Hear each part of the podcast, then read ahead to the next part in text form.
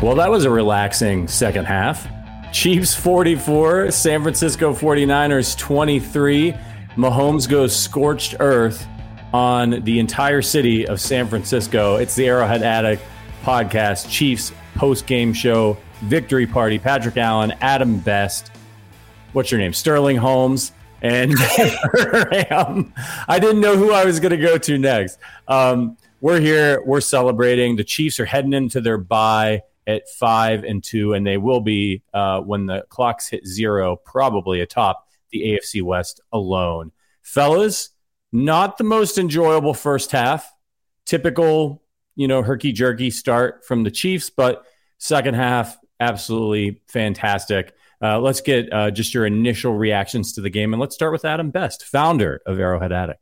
I gotta say, the downfield blocking in this game was some of the best I've ever seen in my life. In your life? Yeah.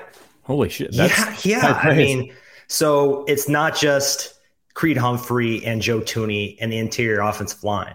Our tight ends, incredible day of blocking. Jody Fortson sprung a couple of touchdowns. Noah Gray was out there making things happen. And our wide receivers, particularly MVS and Juju, are very physical blocking.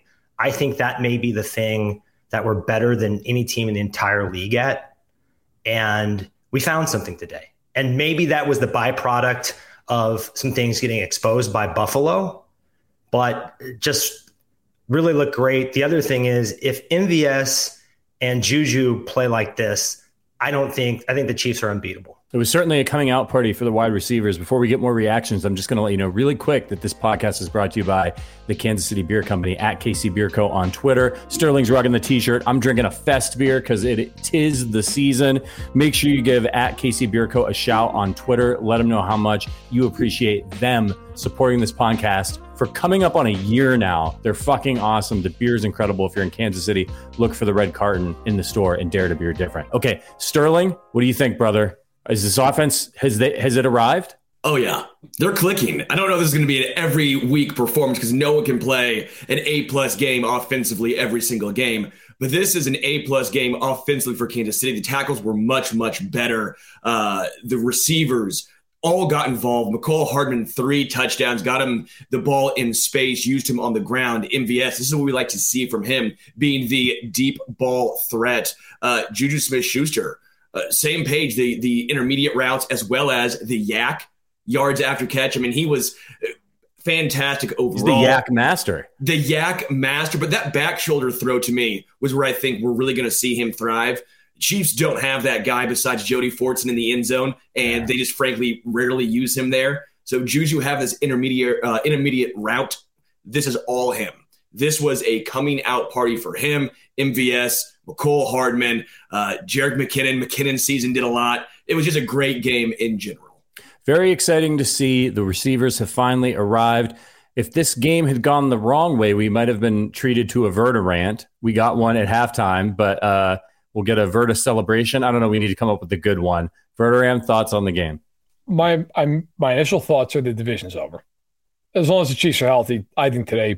I, know it's a weird thing to say up a game of the Chargers. The division's done the, the Chargers can't do anything defensively. And J.C. Jackson, unfortunately, left an air cast today. I, I just don't see them catching the Chiefs because now the schedule's flipped. Now the Chiefs play a much easier schedule the rest of the way, and the Chargers play a much more difficult schedule. I do not think the Chargers will see the Chiefs again the rest of the year. The Broncos, hilarious, nine points in a loss. And the Raiders won against Houston. I don't care. Um, I, I don't think, look, I've been criticizing their offensive coaching for the last week. And while Moore didn't play more, they were fine because they ran the ball well. I mean, they they didn't run it a ton, but they ran 21 times. They you know, which to me that's fine. You ran for 112 yards, including three kneel downs, by the way, by Chad Henne. So they really ran 18 yards for a buck 15. Three touchdowns. I thought it was smart running, like the way they ran the ball. They Pacheco some of these balls, eh, eh, these, these carries more to the outside. They were able to hit him up the middle with Clyde edwards They mixed them in. I thought there was good balance. And by the way, it's not a coincidence. When they did this against Tampa, Tampa couldn't get any pressure on Mahomes. A great line, couldn't do anything. Today, they ran the ball well. The Niners have a great front. couldn't do anything. Could not do anything. Bosa had one sack. Give him credit. He's a great player. he Made a play fine. Other than that, did nothing. Nothing. What they hit Mahomes in the whole game? Three times? I, mean, they, barely touched him. So I thought the Chiefs had a really good balanced attack. Defensively, it drove me a little nuts in the in the first quarter and in, into the second. Then they started to blitz a little bit more. They got some more pressure. And to be fair, they won with, with four, a bit more. They had five sacks in the game. Frank Clark had back to back sacks. His, his, second one is essentially ending the game. But yeah, I think over, by the way, um, you know how many yards Juju's on pace for right now for the season? It's got to be over a thousand. It's 1,200. 1,200 even. And MVS, by the way, for everybody who's like, he stinks, he stinks, he's on pace for 900 yards. So you got those two guys and Kelce, who's on pace for like 1,300. So uh, they're doing okay. Mahomes had a ridiculous day. Mahomes was great after his first beat. The first ball he threw, I was the second ball he threw. I was like, what is he doing? And then after that was just, I thought the play that really broke the Niners back in this game was the third and 20 screen to McKinnon. For sure. They had an opportunity there to force a fairly long, in fact, a very long field goal. would have been 56 yards if they'd stopped him dead. They get a, you know, even if he hits it, it's an eight point game and they get McKinnon out the gate, as you mentioned, that great back, downfield blocking. I mean, great. Nobody even touched him for 25 yards. Yeah. That play, along with the third, and I think it was 10, the bomb to MVS. Those two plays really felt like the backbreakers. And overall, like the Chiefs, you know, situationally today, they were very good. If you look at the team stats, third downs, six of nine. They had 9.1 yards per play you know, they, they did take too many penalties. They had eight for 84. Um, and they had two turnovers and yet scored 44 points. It had 529 yards of offense against a team that everybody thinks is one of the best two or three defenses in football. I will say, penalty wise, the Niners also had what was it, ten? The last 10. Yeah, it was last a so, game. So, so it was one of the situations where if there was anything, fest. yeah, it's getting thrown. Everybody in your crew identifies as either Big Mac Burger, McNuggets, or McCrispy Sandwich but you're the filet fish sandwich all day. That crispy fish, that savory tartar sauce, that melty cheese, that pillowy bun. Yeah, you get it every time. And if you love the filet of fish, right now you can catch two of the classics you love for just $6. Limited time only. Price and participation may vary. Cannot be combined with any other offer. Single item at regular price. Ba da ba ba ba. Shout out to Daniel uh, for the super chat. Appreciate you, brother. He says, uh, Verderam said last week or the week before, uh, this is a rebuild year. The AFC West uh, built rosters to come at the Chiefs. They're still playing catch up. Great time to be a Chiefs fan. I think that's a fantastic. And, and look, what's the differentiator here? It's Patrick Mahomes, right? For all the frustrations we've had with the offense at times so far this year, I think it's it's it's good to step back now at the at the sort of mid season point at the bye week and say, hey man, like to- like new faces all over the damn place on this offense. They're five and two, one bad loss this season, um, and and and one good loss to the Buffalo Bills with a with a really banged up defense. I don't know how you're not feeling really great if you're a Chiefs fan. Uh, for me, the, the most exciting thing about this game was the fourth quarter. 16 points from the Chiefs in the fourth quarter. They finished. This was one of those games where, look, you're in the third quarter and it's a one score game. The Chiefs are up by five. They're having trouble stopping the 49ers. Mahomes gets the ball back, and what does he do? And this is look, like, yeah, you can say Jimmy G's on the other side, and like that's a fair point, right? But this 49ers defense is really fucking good. And he went down there all day long, totally scorched them. 16 points in the fourth quarter, two of those points coming from the defense, getting a safety from Frank Clark, who Jimmy G never saw coming, and they iced the game. They put it away. That's what you want to see from a team that is maturing. It's kind of a mature team, but a lot of new faces and growing together which is, hey, man, we're not messing around. We're not letting Jimmy G and the 49ers back in this game. We're, we're putting the, you know, putting the, nail in the coffin, whatever, you know, analogy you want to use. And that's what they did. And they walked away. I mean, Mahomes didn't even have to finish the game, for God's sake. Chad Henne, anytime Chad Henne's coming in at the end of the game, it's probably a good sign for the Chiefs. Can Frank Clark play against the 49ers every week? Somebody said somebody that, that said on lovely. Twitter, can Frank Clark go up against Trent Williams every week, which was my favorite tweet of the day. Um, Another shout thing out to Rhino for the for the for the super chat. Um, for all the doubters of this team, AA crew included. Yep, we've had some doubts. Uh, Ella, we got this. KC, KC Chiefs ride or die. Go ahead, Adam. Another thing of beauty was MVS torching Charvarius Ward, kind of validating Brett Veach's summer a little bit. Yeah, and and uh, I mean, boy, did he torch him! Like he had fun. I'm surprised he didn't score on that play. Had to slow down a little bit for that. I wouldn't call it an underthrow. Had to slow down a little bit for that throw. Good, you know, maybe a slight to, underthrow. Yeah, credit to Charvarius. He he caught up and he he grabbed hold of the jersey. Um, but uh, yeah, great. And and deep threat MVS has finally arrived, boys. It's good to have that on tape. You know, MVS catching the long ball. That's right. Yeah. What do you guys think? They took out Mahomes late in the game for Chad Henne, but they left in Travis Kelce trying to get him over 100 yards. I like the fact that Andy Reid knows the situation and wants to obviously drop that little screen pass to him. Would have got him over 100. Kelce dropped it. But also, part of me goes, it's not worth it. I know, I know it's there, but he took a decently hard hit. And I'm sitting here going, please no. Please don't get a hard hit in Verderame. That was the best uh, best comment we've ever got. Has Verderame ever smiled in his life? okay, he just did it twice in a row. There you go. Honestly, it's scary though. Verderame smiling. It, it's yeah. it's like the you know the movie Smile. It's more unner- it's it's more unnerving when it's quiet, right? Like that's you know yeah. you don't want to be there when the music stops. I you know what I I think really though realistically like that was the best all around effort they've had all year. I mean the Bucs game you could certainly argue that, but I I think the Bucs, the Bucs kind of suck. I mean, is that where we are now? Like, I don't know yep. what to make of them. Uh, but you know, you could argue either way. I mean, they they were dominant in the Bucs game as well. This felt different in the sense that offensively everybody was involved, like really involved. Like they, this is how you need to play as an offense with this group. It needs to be look. You need to be able to run the ball to open up the passing game in the sense of better blocking.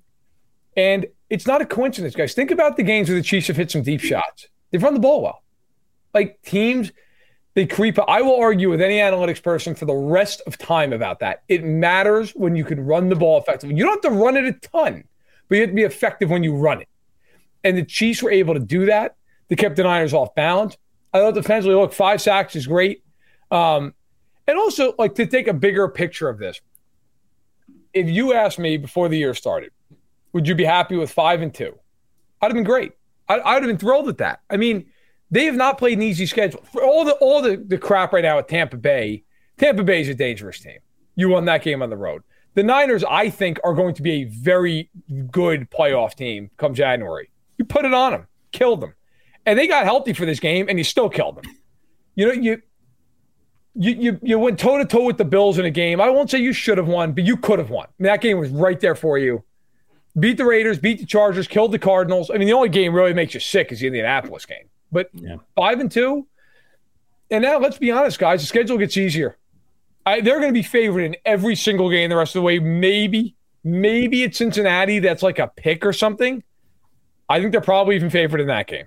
So, and they're going to be favored at the Chargers. They now have the Titans and Sunday Night Football and Jacksonville at home out of the bye. Those need to be two wins. Like those have to be two wins, get to seven and two, and then you go play a Chargers team that's also on the bye this week. You got you got to finish them off. You win that game, the division's done. I mean, the division is just you could just start raising the raising the banner. So they have a huge opportunity ahead of them, and they've set themselves up for it by going five and two before the bye against a very competitive schedule. Shout out to our new member, uh, Wolfman, uh, Wolfram Alpha. Join the Ring of Honor here at the Arrowhead Addict podcast. If you want to become a part of our Chiefs community, we were chopping it up all game long in our private Discord for members only. There's all kinds of awesome benefits. If you want to be a part of what we're building here, which isn't just a podcast, uh, it's a it's a bunch of friendships and it's a lot of fun hanging out with everybody, talking cereal, talking Chiefs football um, you got to get in on this Discord. Welcome, Wolfman. Give me a shout out on the Discord. Uh, send me a DM. Um, and it is a final in uh, in Los Angeles. Seattle and Geno Smith, thirty-seven. Justin Herbert and the Chargers and and and the Chargers three fans, twenty-three. The Chiefs. Let Geno cook. I, I, look, I, will say this, and I, am not trying to denigrate Geno Smith because I, I, think he's my favorite story of the whole NFL season. No doubt. How Geno Smith sure. playing. Um, he's playing very well. So it's not a joke losing to. And for everybody that wrote Seattle off, boy, they're looking all pretty good in the front office over there in uh, the Seahawks, aren't they? saying uh, before the season we're trading Geno uh, Russell Wilson for Geno Smith, and uh, oh boy, there you go. Um, Dude, let's be real. Russell Wilson might be the, th- uh, the third best quarterback if he was on Seattle's roster right now. That's very true. That is very true. Pete Carroll's been vindicated. Yeah. By the way, if you if you if you haven't been keeping up with the scores, I didn't know this until right now because I wasn't paying attention. The Broncos Russ didn't play, but the Broncos still lost to the Jets. Five and two Jets, sixteen to nine. So so much for all that greatest division in the history of the NFL talk that was floating around out there. The Chiefs are looking good. They're looking really really good. But let's let's get back to this game. Um, Can we stay on the Chargers for thirty more seconds and just make fun of them?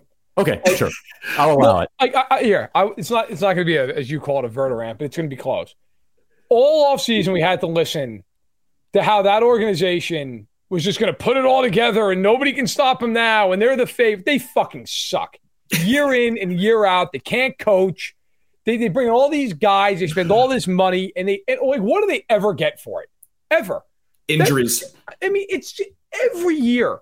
They, you know, and this year he's more than they brought in a million guys. No, listen, I, am not going to get on about J.C. Jackson's injury like that. He's not an injury prone player. It happens.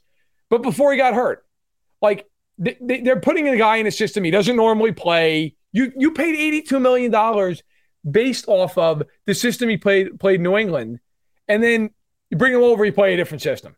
You bring in all these guys up front, you can't do crap. You give up seven yards a clip to every running back you play against. You're now in coverage without Jackson. What do they have? I mean, Samuel's a good corner, but they have nobody else. They're not covering anybody. You have Herbert, who I'm not going to get on Herbert. I think Herbert's terrific. That coaching staff is abominable. I have never seen a team treat a guy that talented like he's Matt Schaub. oh my God! Dump down central. Like what? What? Oh, Jesus! Throw a pass. Do anything. Like they're so bad.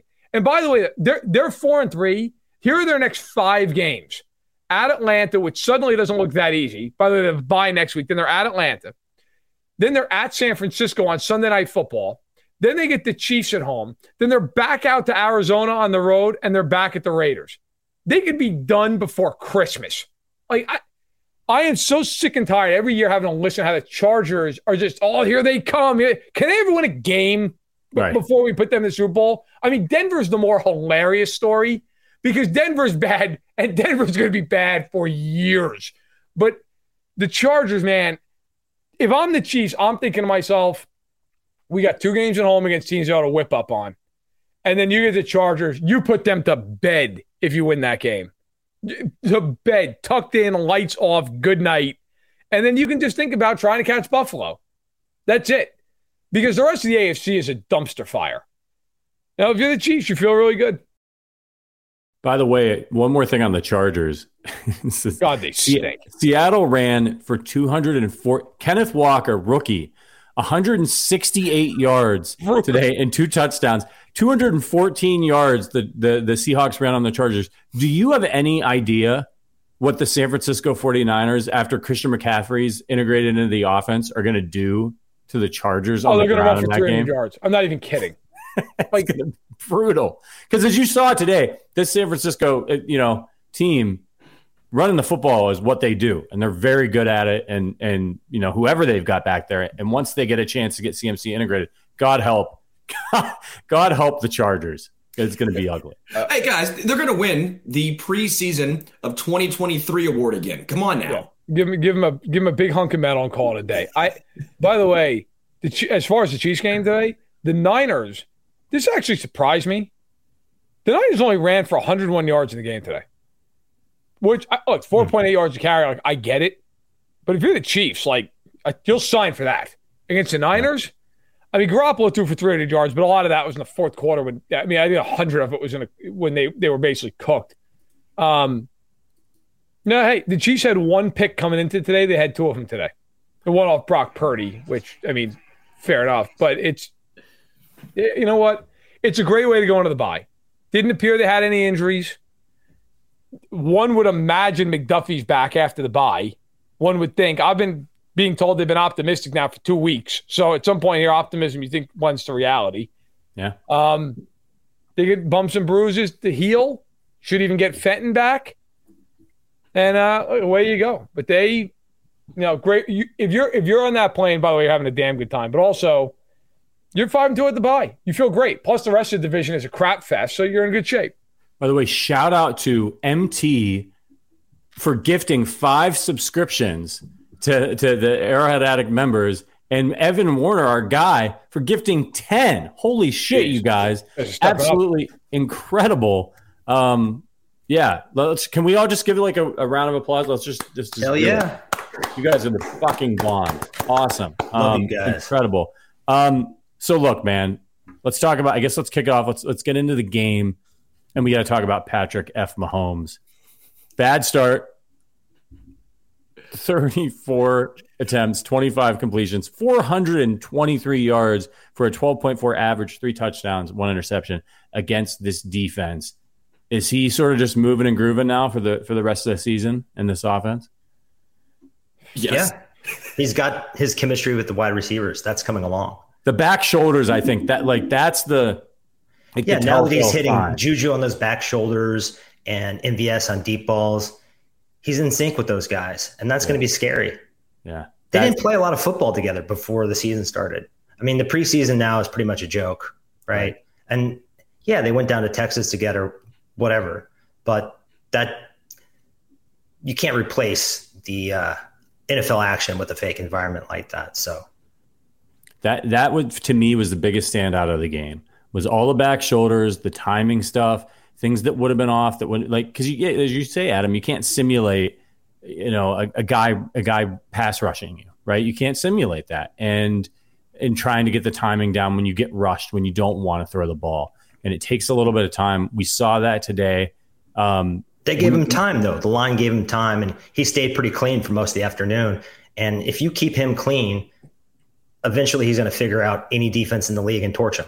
Oh, you're doomed. It's if Mahomes time. has time, forget it. I mean, you might as well just start. You know, get call your lawyer and get the will started. Juju Smith-Schuster, seven receptions for 124 yards in this game and a touch on eight targets. So only one incompletion to Juju. And MVS, who I gave a hard time to last week, three receptions for 111 yards on four targets, um, showed up. Kelce did what Kelce did. Um, who wants to talk about Mecole Hardman? All right, do it, Sterling. I've been saying for a while now, it's so easy to cherry pick the DK Metcalf, the AJ Brown. You look at who was drafted in the same draft class. It's very easy to point out and say, well, why didn't they draft this guy or why is he not him? And then you also look at who else was drafted directly after him and go, oh, yeah, it's not Andy Isabella or what Parris Campbell, uh, Campbell for uh, the Colts, right? Mecole Hardman, he's not going to be an elite guy. We know what he is, but there's two plays that really stand out for me. One against the Bills, on his touchdown catch where he sat down in the end zone, a possession catch. We've not seen something like that from Mecole Hardman in his entire tenure in Kansas City. And then today, that little, little out route where he held onto the ball. How often do we see him run a route like that, come down with it, and be able to hold on while getting popped? That to me really stood out. Yes, the end arounds are great. Yes, him getting involved is great. The three touchdowns, two on the ground, that's outstanding but we're starting to see at least a little bit of growth. Do I think he's ever going to be t- uh, Tyreek Hill? No, he's not a Tyreek Hill replacement, but he does add something to this offense. I do think he's going to come back to Kansas City uh, next year. Not going to be some crazy contract, but I do think he at least brings something to the table, and we're finally starting to see that. By the way, NBC showing a graphic right now. The, the, the Niners have averaged giving up 14.8 points per game and 255 yards per game. Today they gave up 44 and 529. So the, the Chiefs put it on them something fierce. As far as Hardman goes, listen, he's a guy. I think if you're the Chiefs, you have to you have to give him a specific kind of play and utilize him that way. And they did today. You know, and, and that's not to say you can never go outside the norm, but I think you you need to give him that jet sweep stuff.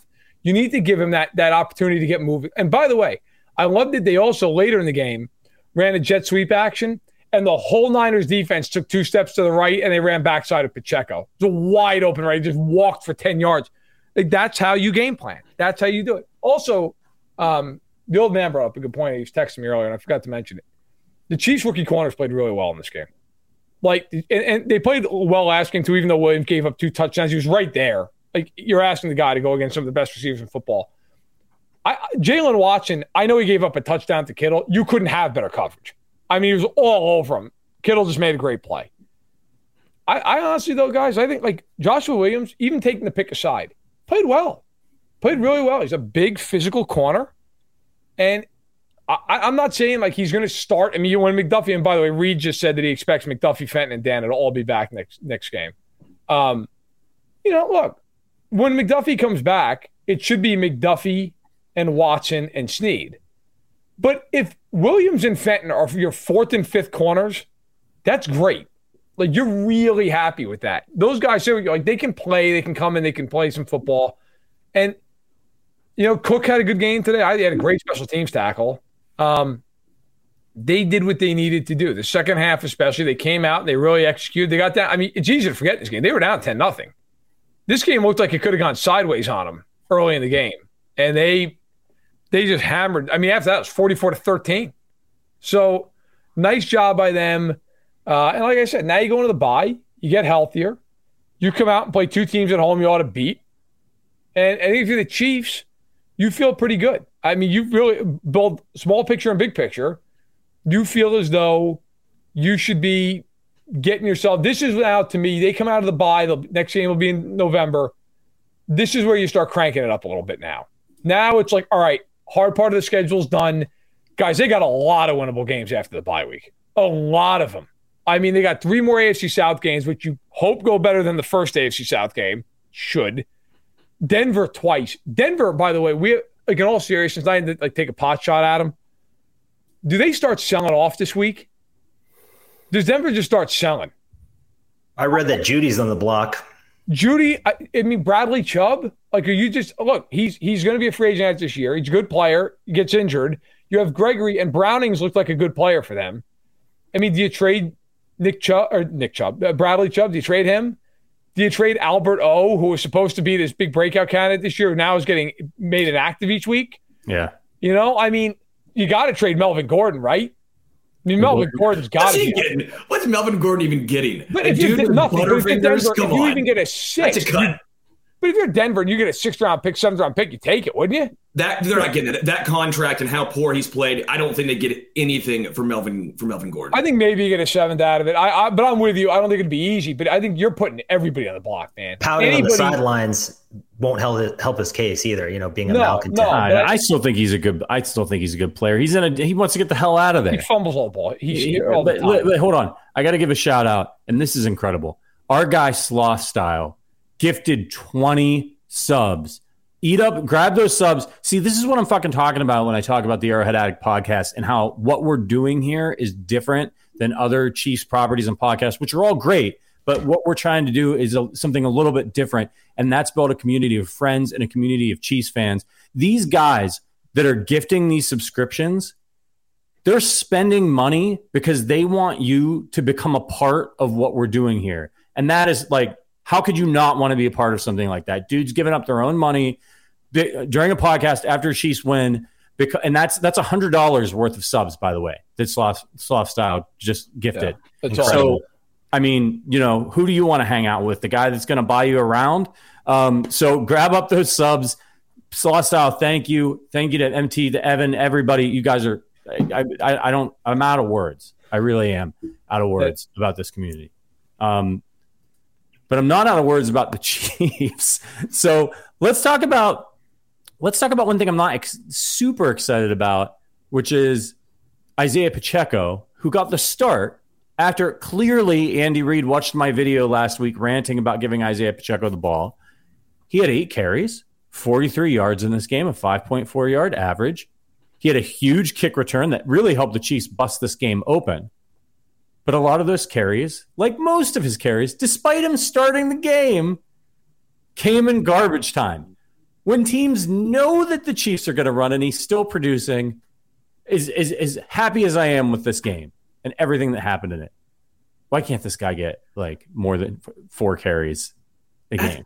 That's nitpicking though, man. Because I am. I'm nitpicking. Clyde was fine. too. I want Isaiah was, Pacheco to get 15 carries in a game so he can go for you know 120 and two tutties. I mean, Clyde was was solid too. I, I, mean, granted, there was great blocking. I mean, anyone well, you, you and I could have ran a touchdown. Sure, but still, the vision was there. He actually hit the right hole. You know, hmm. Mecole Hardman got involved in two carries for two tutties. Jerick McKinnon was was solid. Jerick McKinnon seemingly, seemingly played a lot. I would love to see the snap count breakdown, but they had him chipping a lot and that was the right move. Going into this game, I said you'll probably see a lot of Jerick McKinnon based on the tackles early on what we've seen this season, and he's the best pass protection running back on the roster. So the snap count will probably skew towards McKinnon, but I'm with you. It's like they get scared to get any sort of rhythm with one running back. They want to keep them all fresh, but it's like they can't get any sort of continuous motion going. You got to get loosened up. You got to take those first couple hits and then feed them. So I'm with you to an extent, but also I can't complain. They all uh, add no, something. Yeah, it's hard to complain, right? I mean, it's hard to complain. But where the complaints come, I'm thinking down the line is when they need to run the ball. There's going to be a game. The, the, the games ain't all going to be like this. So there's going to be a game where they need to run the ball. They need some explosion, where the passing game is not working, where the pass rush is getting to them.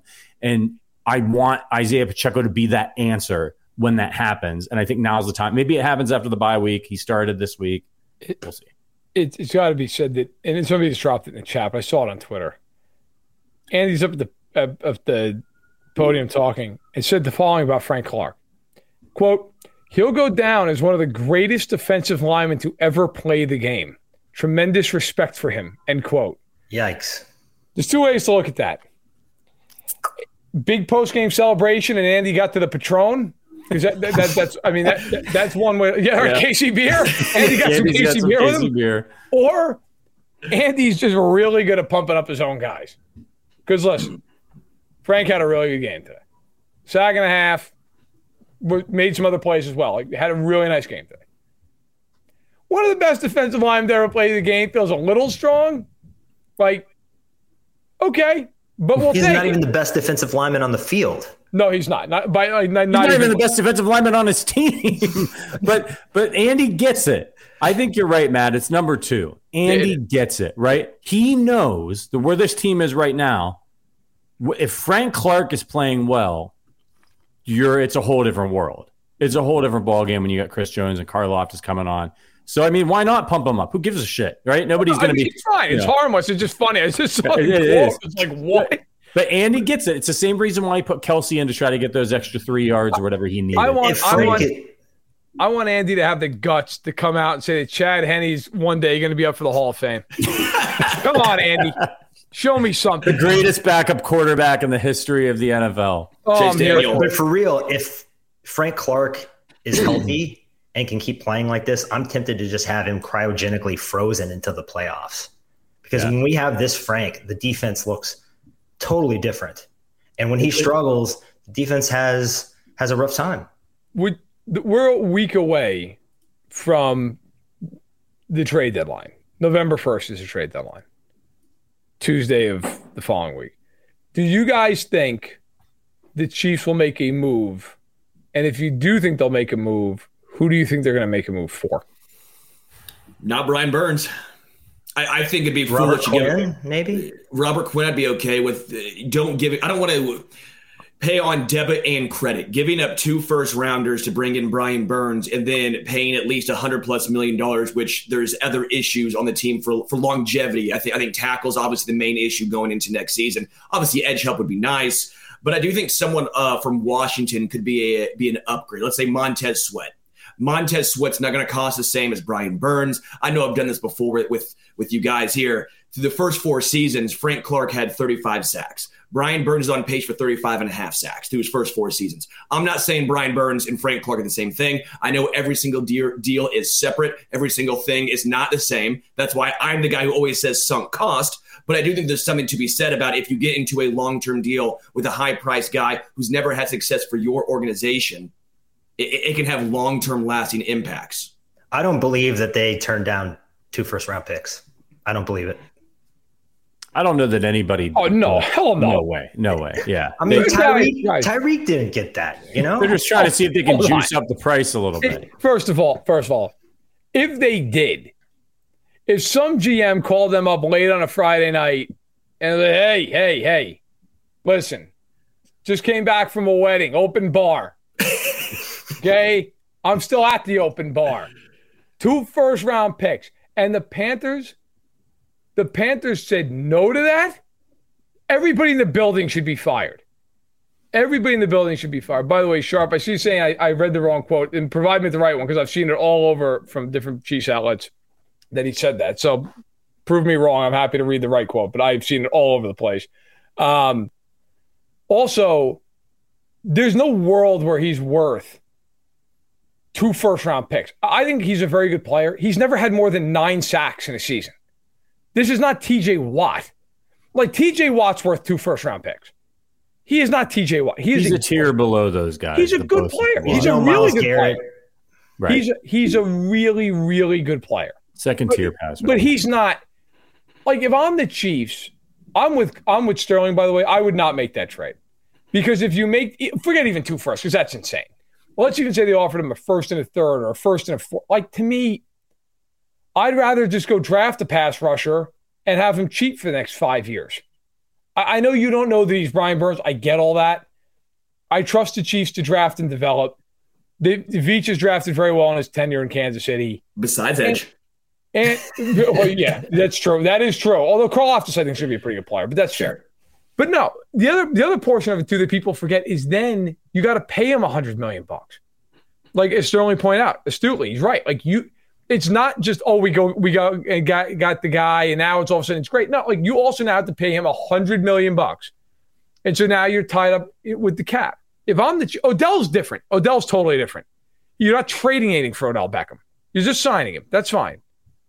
But if you if you are going to trade a pick, I'm much more go get Robert Quinn for a fourth or a fifth rounder. You know, I call up a team like that. I, that I can get behind. Now the Broncos are never trading you, Chubb. That's not going to happen. So you can forget about that. But you know, a team like that, sure. I'm not trading massive draft draft capital. I just wouldn't do it. One more note on Burns. He's 6'5", 250. That is not a Spags defensive end.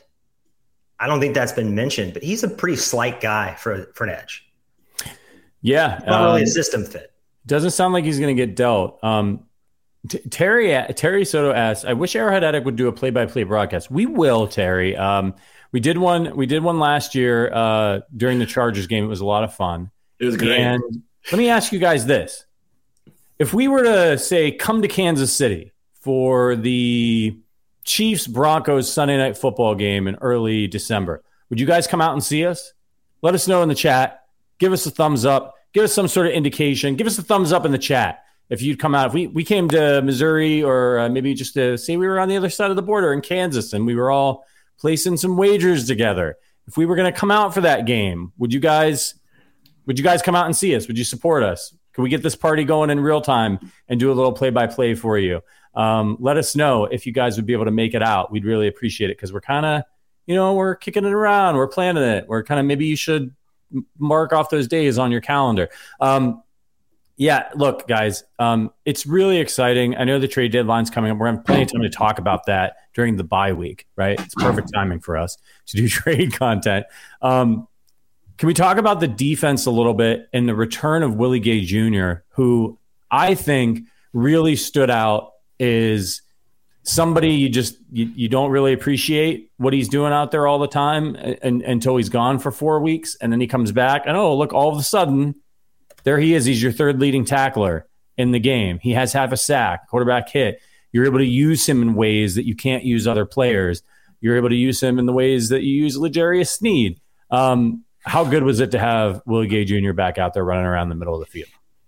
It was great. In the middle of the second quarter, for reasons that remain unclear, they they just stopped playing him, and I, I was I was very concerned.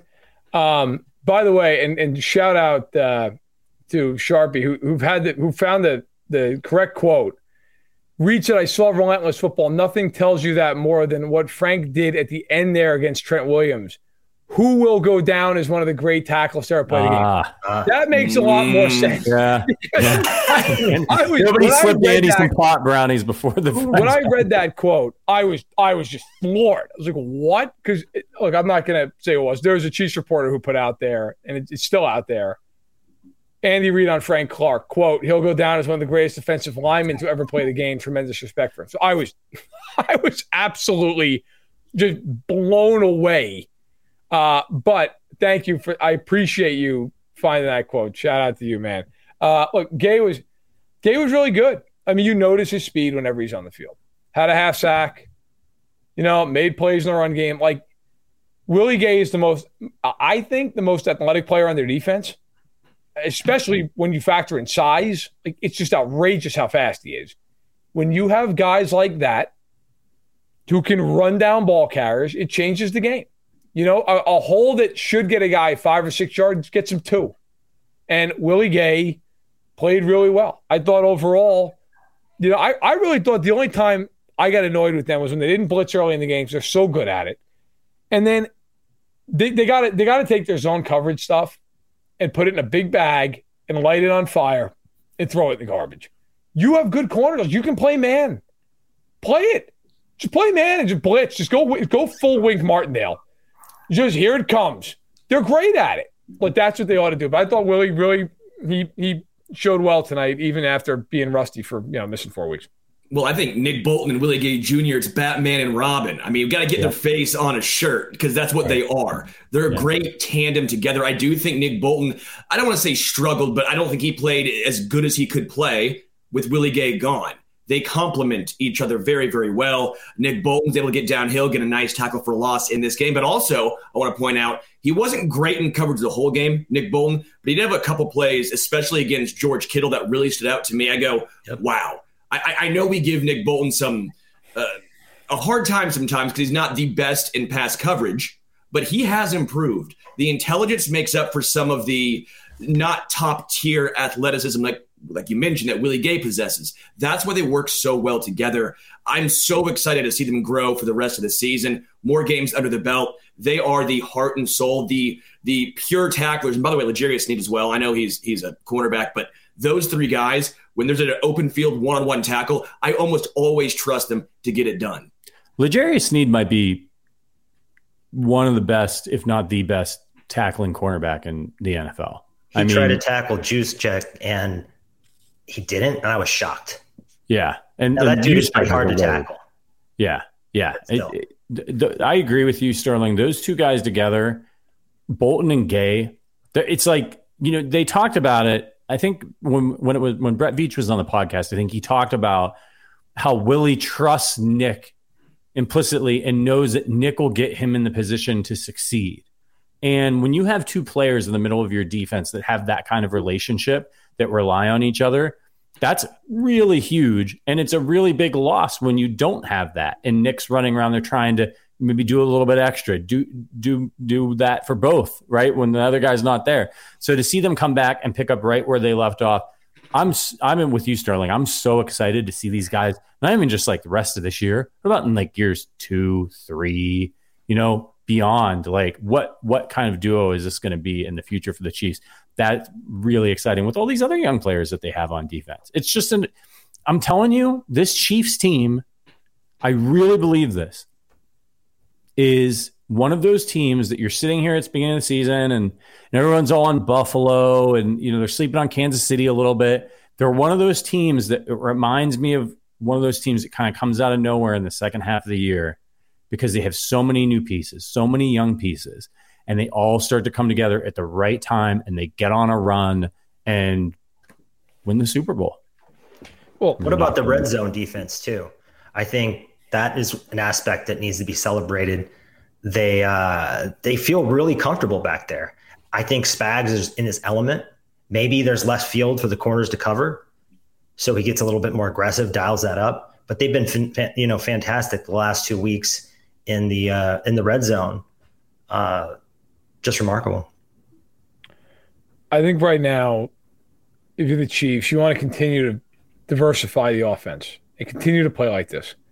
When they do that, they're as I forget which one you guys said earlier, but they, they are they're damn near impossible to stop offensively. Like when they play like that, but I think guys, it really comes down to just blocking. If they block, Mahomes will diversify the offense that's just the way he is. He'll, he's not he's not going to hone in on one guy. Look, you always know Kelce's his guy, right? Like they need to have it. That's where he's looking. But I got to tell you, Smith Schuster's starting to become that to some extent. He, you know, everybody's always like, well, he's not, you know, he's not getting uncovered. He doesn't have to sometimes. Mahomes will just throw it right in there. So he doesn't care. He's willing to do it. And Smith Schuster's had really good hands this year. He's caught the ball. Um, no, I mean, he's on a one year deal. The guy's on pace for 1,200 yards. I mean, he's having a best market in the league. He's having a great season.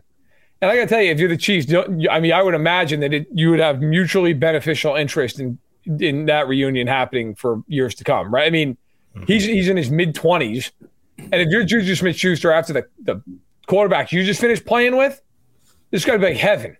So, you know, look, I think they are doing what they need to do. They're five and two. And the other thing is, I wrote this for the lead of my column tomorrow, Stacking the Box. Like, the rest of this league is just, it's not good. I mean, there are really right now, there are the Chiefs and the Bills and the Eagles. And there is a massive, massive gap after that. I respect the Giants for being six and one. Don't get me wrong.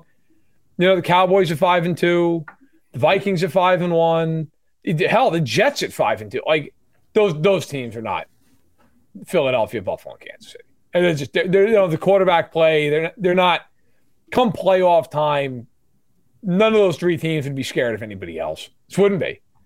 And you know, I think the Bengals will be there in the end. I was gonna say, I was just gonna say yeah. the Bengals and the 49ers to me are the two teams to watch because the Niners have a ton of talent, and the Bengals are starting to put it together. So those teams after that, like even Baltimore, I've been bullish on Baltimore all year. I watched a lot of that game today, and they just leave you in the game, and they can't put you away. And the like they needed a ticky tack pass interference penalty with Amari Cooper to win the game. Like they just they don't have the ability to. I think Buffalo or, Kansas City in a playoff game would hang forty on them. I really, I don't think, I don't think Baltimore could stop either team. Cleveland took away Mark Andrews, and they were just screwed. Their, their offense is broken. I mean, after you know, that's a great point because you're right. And if you look at the, if you look at the stats today, I wrote it down in my column. Lamar Jackson threw for, he he completed nine passes today. I, I mean, nine of sixteen for a buck twenty. You're not you're not beating Buffalo and Kansas City with that against freaking Cleveland.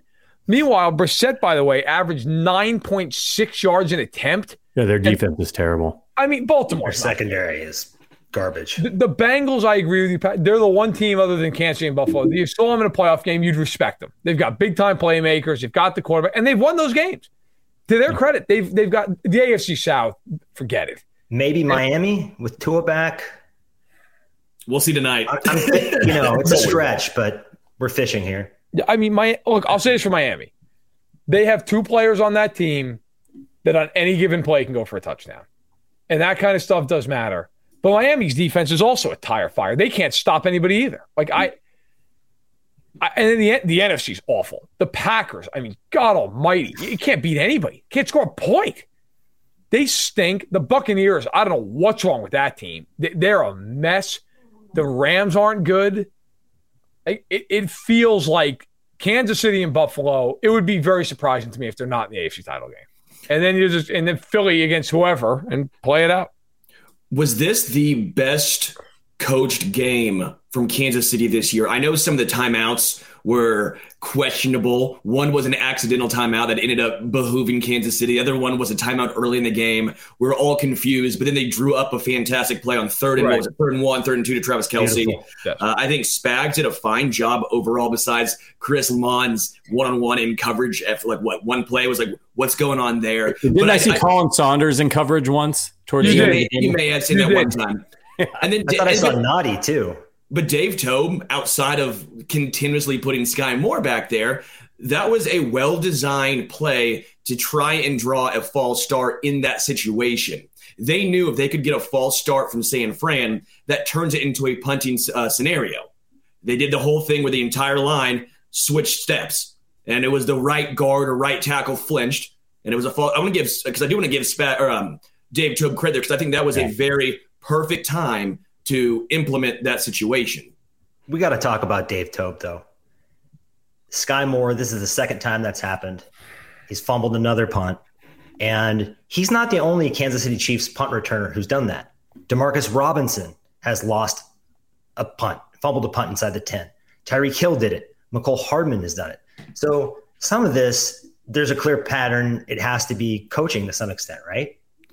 It definitely is. Uh, look, that doesn't exonerate the players. Like you have to execute, but when you like most special teams coaches will tell you, put your heels on the 10 yard line and don't go backwards. The Chiefs don't do that. They try to field everything. And I I get that if you have Tyreek Hill. Like then I'm like, all right, you know what? He's so electrifying. Like I get it. Dante Hall. You, you, yeah, right, right. You have a guy like yeah, Devin Hester of the world. You don't have that guy.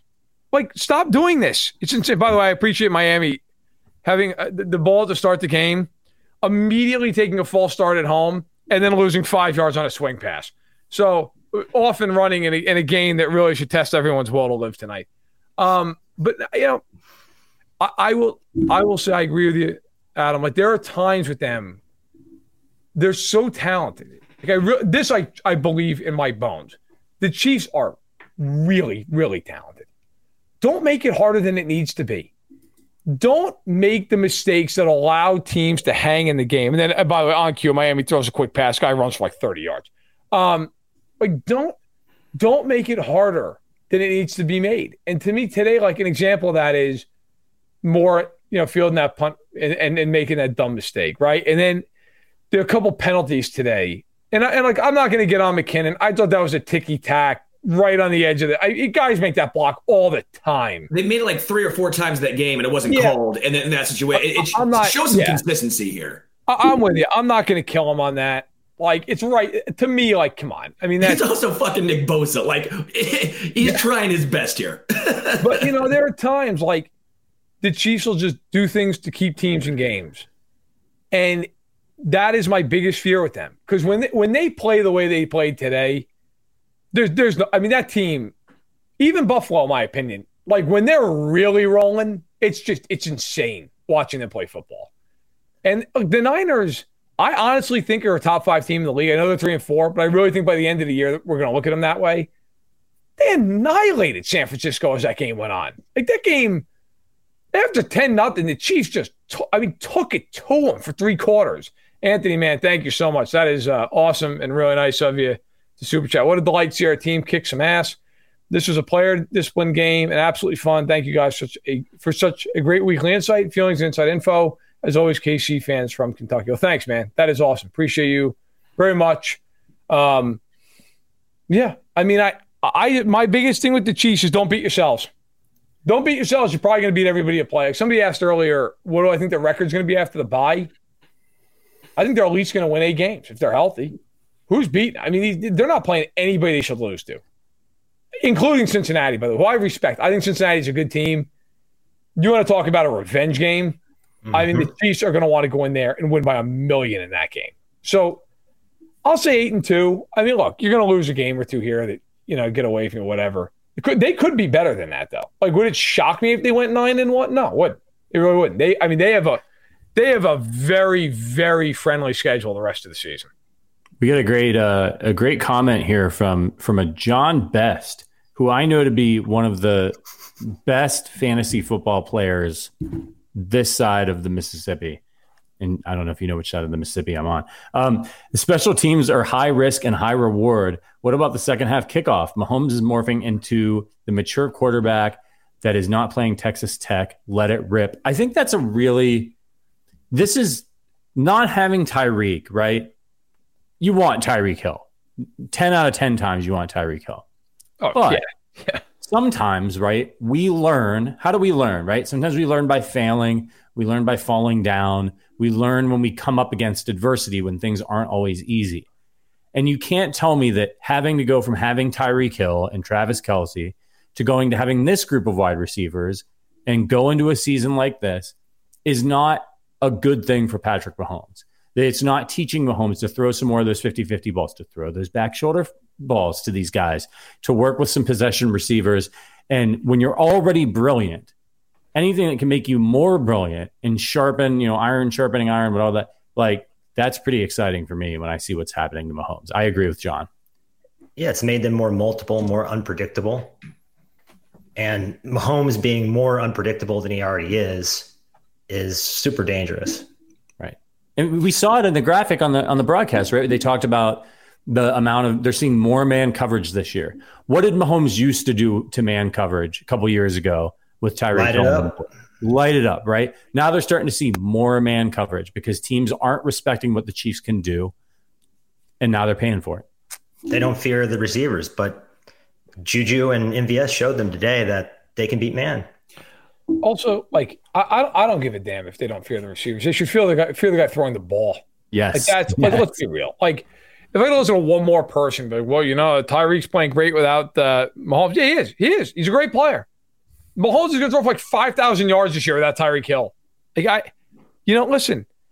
The, both things can be true at once. Tyreek Hill is a generational talent at receiver, and the Chiefs decided they were not going to pay thirty million plus a year for him.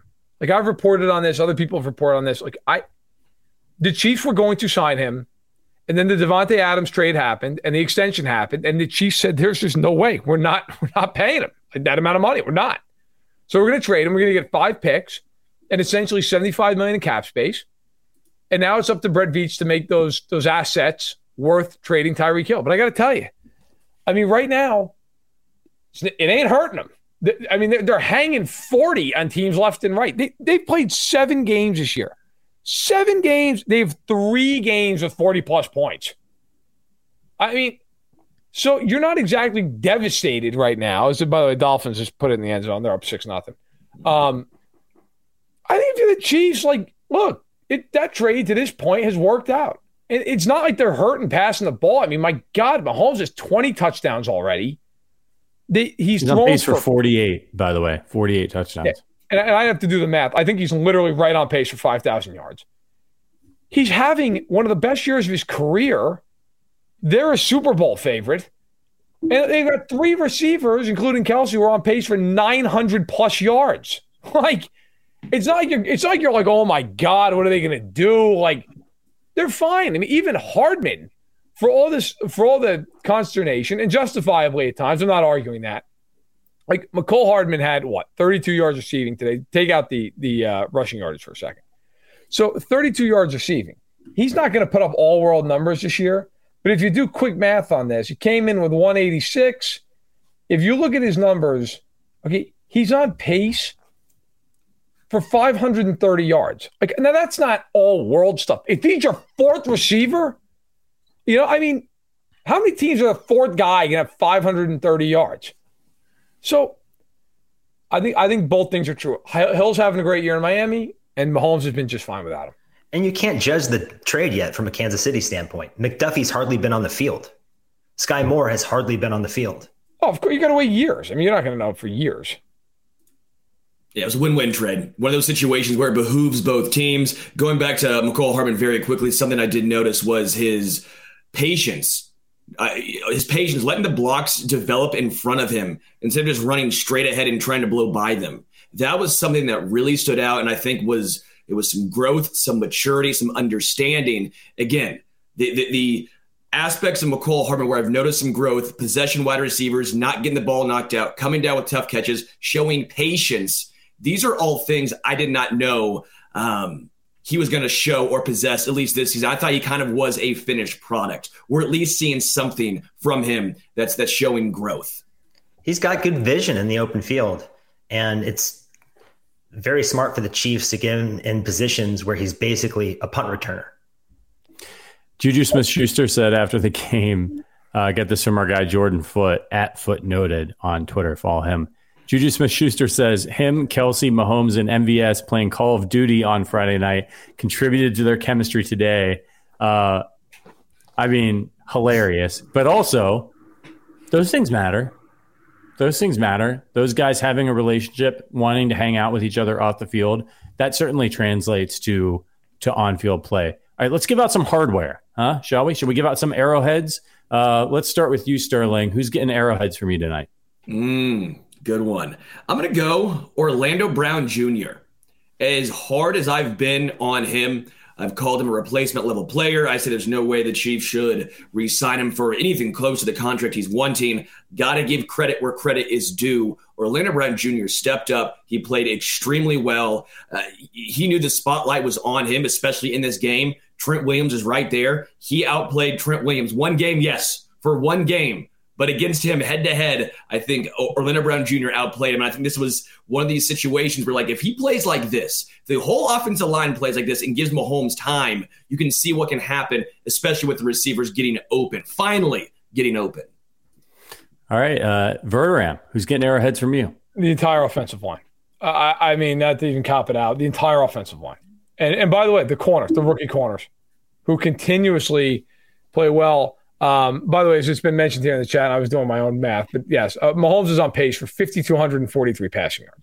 So it, it's going good. Okay. It's all right. Um, also, I saw Anthony uh, Anthony Arvin. You asked me a question, buddy, about um, something about the Chiefs' first win, regular season wins in 72 or 71. I, I don't know what you're uh, driving at. You could just repost the question. I'll try to give you an answer. I just I just am a little confused. Um, but yeah, I mean the offensive line, the corners, look, obviously you could talk about the receivers, but I, I, the Chiefs had a lot of guys today who deserved them. Uh, they, they, had five sacks, so it was a complete effort. And uh, you know, the one thing I am very encouraged about with the Chiefs going forward, they've played two really physical teams in Tampa and San Francisco, and the Chiefs are always thought of as a finesse team, and sometimes rightfully so. In both of those games, the Chiefs have lined up and just flat out kicked the other team's ass at the line of scrimmage. That is something that in past years they never would have done that. They have in, in both of those games on the road just absolutely run both teams over. And, and I don't just mean running the ball. I mean pass blocking, getting pressure on the court, all of it. Like really, really nice job. Adam, who gets arrowheads from you, buddy? Could say Mahomes, that feels like cheating. Could say Kelce, same thing. Chris Jones, same thing. So I'm going to go a little deeper and give one to Jody Fortson who yes. I thought was just phenomenal blocking uh, on several of those touchdown plays. Had a nice kind of possession grab. Really like to see him getting involved. Also, shout out to Marcus Kemp. It's good to see us have our uh, special teams ace back out there. I really love seeing him get a tackle. I love the arrowhead going to Fortson. I was thinking about doing the same thing myself. He's a glue guy. And I think that what takes you from being right? A, you know, really good team with some stars to a championship team is you have those kind of glue guys like San Francisco has and Kyle Juszczyk, right? Like those are the guys they do dirty work. They always show up. They they make those difference making plays. They don't always get all the glory. So I'm going to give an arrowhead to one of those glue guys, and his name is Jerick McKinnon. Even though I'm the president of the Give Isaiah Pacheco the, the, the fucking ball fan club, Jerick McKinnon going all the way back to last year, just keeps making plays for this Chiefs team. Even though he gets limited opportunities, he keeps making plays for this Chiefs team. That catch and run, yeah, he had great blocking. He still did the damn thing. He always shows up. He always shows up for this team. So he gets an arrowhead from me. Um, and I, I would be remiss. Obviously, we can mention guys like MVS and Juju Smith Schuster who deserve yeah. them, of course. But I'd be remiss on National Tight Ends Day. Can we just take a minute, just a minute, and appreciate Travis Kelce? I mean, like just game after game after game, year after we we talk a lot on this podcast about how like, hey man, this is the golden era of Chiefs football. You got Mahomes, you got Reid, like soak it up, enjoy it. Like we probably don't talk enough about Tra- get it, get had the privilege of getting to watch Travis Kelce play football for our favorite football team. He's, I mean, like you guys know how much I love the history of football. Like I, I could talk about it for hours. I love it. Um, he's probably era adjusted all that stuff. He's probably the greatest tight end in NFL history. Greg Olsen said that on the air. He did, and I agree with Greg Olsen. Like, look, you want to make an argument for for Gronk? I'll hear it. Gronk was an amazing blocker, and, and he had more touchdowns. So like, I get it. Nobody nobody in any era is more just utterly dominant game in, game out than Travis Kelce. I have all the respect in the world for Gronk. I really do. I loved watching him play. Gronk was hurt all the time. Like, I'm sorry, that matters. Like, your durability in, in, in sports matters. It does. Um, you know, there are other great tight ends. Kellen Winslow, he was great. He didn't do it for as long as Kelce's done it for. You know, I mean, guys like Jason Witten, Antonio Gates, they're great. Tony Gonzalez, Kelce puts up 1,200 yards, it feels like every year. Like it's, and it's like an easy 12. He just does it. And all these people who are like, well, you can't block, you can't block. If you've watched the Chiefs in the last five years, he can block. He's not Gronk blocking, he's not Kittle.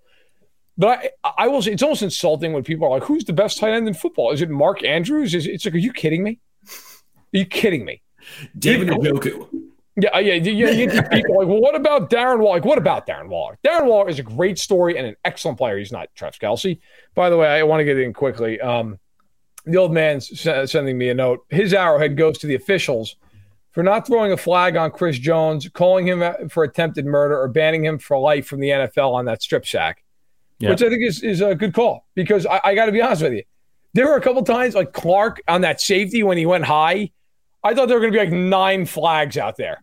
Not that there should have been, but I was just expecting it after all weeks. I'm like, oh God, they're going to throw like 18 flags. No, there wasn't. So, uh, yeah, for once, yeah, officials actually kept their their flag in the, in the pocket. And on L'Jarius Sneed for just smacking the hell out of uh, Brandon Aiyuk. I mean, Brandon Aiyuk had L'Jarius Sneed's all. This is all happening right in front what of was he doing? I, it was I weird. It, was weird. It was weird. This is right in front of the officials, and then L'Jarius Sneed just just smacks him, and I'm sitting here like, well, this is going to be a flag. It's always the same. Throw it out. And the refs is like, come on, guys, break it up. And I was like, you know what? Good for them. Good for them. Good. What about Kelce still having those hops at 33? going up and getting that ball. Uh, he's he's unbelievable. I mean, Travis Kelce not slowing down at all. Since tw- he's had a 1,000 yard season every year since 2016. Can you imagine if he played those first two years with Mahomes? Like, it's also like like Adam just said, man. Like, it's not. He's not even like remotely where you're like, well, he's starting to show his age. He's just killing teams. Like even that one play before half, where he caught the ball on like that out route. He just turned upfield and ran away from like half the Niners. He kind of, in in a weird way, it's kind of like the speed with with Mahomes too, where you like you watch Mahomes and you're like, I don't know how he runs away from anybody, but nobody ever catches him. And Kelce's kind of that same like, he's always just got a half step on the guy, right? Like he's always able to just quite. And then you know Kelce too. Like how many times does he go down like by an arm tackle? right? Like, How many times does Kelce just get like a catch of seven, then he gets thrown to the ground? It's very rare. He usually turns up field and gets more yardage. Look, we've we've been very lucky. You know, I mean, hell, we've we've seen some great tight ends in the Chiefs. Right? Obviously, with Gonzalez, Kelce's the most devastating weapon as a tight end I've ever seen. You put him anywhere, anywhere on the By the way, the Dolphins are just dog walking Pittsburgh. So maybe Adam, your call on Miami was a good call. Uh, my God, this is going to be for this game. The turning point of this game might have been the anthem. oh my god! I mean, they're just ripping off like twelve yard chunks every play. Oh, the Steelers! It's uh, it's a shame, but yeah, Kelce's uh, basically he's a football genius. They were talking about the way where he invents and kind of just feels out his own routes and does what he wants. I don't know that there's ever been a tight end or a receiver that just has such an innate feel for how to get open and has he, he has a mind meld with his quarterback and he just knows where to be at the right time all the time. He's an absolute joy to watch. Uh, shout out to Sam Hunter. Thank you for the super chat. Can we all agree that Moore shouldn't return another punt? Yes. Yes. Somebody mentioned earlier, forgive me, I don't remember who it was now, uh, that they should put Mecole Hardman back there, which I agree with 100%. Unless, like, maybe they know something we don't. Like, he's just absolutely dreadful at catching punts. I like, but why not? I mean, well, the guy is he's one of your most explosive playmakers with the ball in his hand. What are you always trying to do with Mecole Hardman? You're trying to get him the ball in space. Why not have him return punt? Is Sky Moore pressing because he's not getting any snaps at receiver? Is he just trying to show the coaches something? He's a rookie. Yeah, you know, he's a rookie. Well, they talked about this. Toub talked about it this week and said that they don't want to risk Hardman being hurt on returns. They think he's too valuable as a receiver. And so they're not going to put him back there. And Andy after the game today said he's putting Sky Moore right back there. He doesn't care. Oh my god! So they're going to keep doing it. They're going to keep doing it. There's a part of me that like I like the confidence in the kid. There's another part of me. It's like, look, guys, like some point here, you can't, you can't. Like it's going to cost you a game. It, hell, it, it, pretty much did cost him the Indianapolis. And that, that, not just that. I mean, there were a million plays you could pick from that game. It didn't help. Um, you know, so uh, part of me respects it, and part of me is like, come on, just put Hardman back there, man. Like this isn't that hard. Or just catch it. I mean, the Chiefs' offense is the most expl- it's like the most explosive in the NFL. You know, they're top two, top three most explosive team in the NFL. You have Mahomes. Just give him the ball. Don't even worry about getting the extra seven yards. Fair catch it, catch it. Does not matter. Just give the ball to Mahomes. That five yards probably is going to make or break what the Chiefs do offensively. Well, look, everybody. Um, this has been a, a, ton of fun. The Chiefs now, you all get to take a breather. You get to take a breather. You can enjoy your Halloween. Yep. You can watch watch some football next week. The Chiefs are atop the AFC West. That won't change next week, no matter what happens. You don't have to watch the Chiefs play. You can just enjoy yourself. And when they come back, it'll be uh, it'll be November. It'll be getting into Thanksgiving season. You get the Titans, the Jaguars, the Chargers, and the Rams, who are an absolute dumpster fire. So more great Chiefs football to come. And what better thing to do with your uh, with your off week than to join and become a member of the Arrowhead Addict podcast with all these free memberships that have been gifted to you guys. We hope to see you in the Discord. Give me a shout out there. Um, we got to get out of here. It's been over an hour. You guys have been fantastic. Hit that thumbs up button. We're not going anywhere. We'll be back next week with the Tuesday show with the Wednesday show, with the Thursday show, with the Monday content, with the Friday content. There's so much on the Arrowhead Addict YouTube channel. And of course, on the website, we're missing our guy, Matt Connor, who's furiously writing articles for you on arrowheadaddict.com. Make sure you check in on Tuesday to hear his thoughts on this game uh, and, and, and, every day on the Arrowhead Addict YouTube channel. Thank you so much for your support. Special shout out to KC Beer, our sponsor, and a big special shout out to our members all of you who have gifted. Uh, what the fuck's the the word? I've drank too much KC beer. subs. Subs. Thank you for everybody for gifting the subs. Um, and hopefully we will see you guys soon in Kansas City. I told you what day to circle on your calendar. That Sunday night football game against the Broncos. We're maybe going to be coming out, having a little party, drinking some KC beer. Um, so hopefully we'll see you all soon hit that thumbs up button on your way out. For Adam Best, for Sterling Holmes, for Matt Verderame, for Richard, our producer, for the whole AA crew, for Matt Connor. We will see you guys next week. But until then, go Chiefs.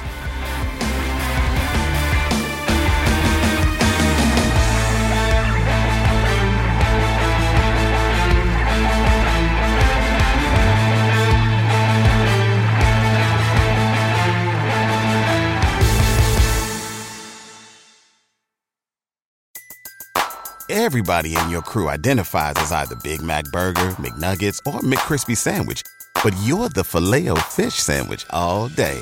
That crispy fish, that savory tartar sauce, that melty cheese, that pillowy bun. Yeah, you get it. Every time. And if you love the filet of fish, right now you can catch two of the classics you love for just $6. Limited time only. Price and participation may vary. Cannot be combined with any other offer. Single item at regular price. Ba da ba ba ba.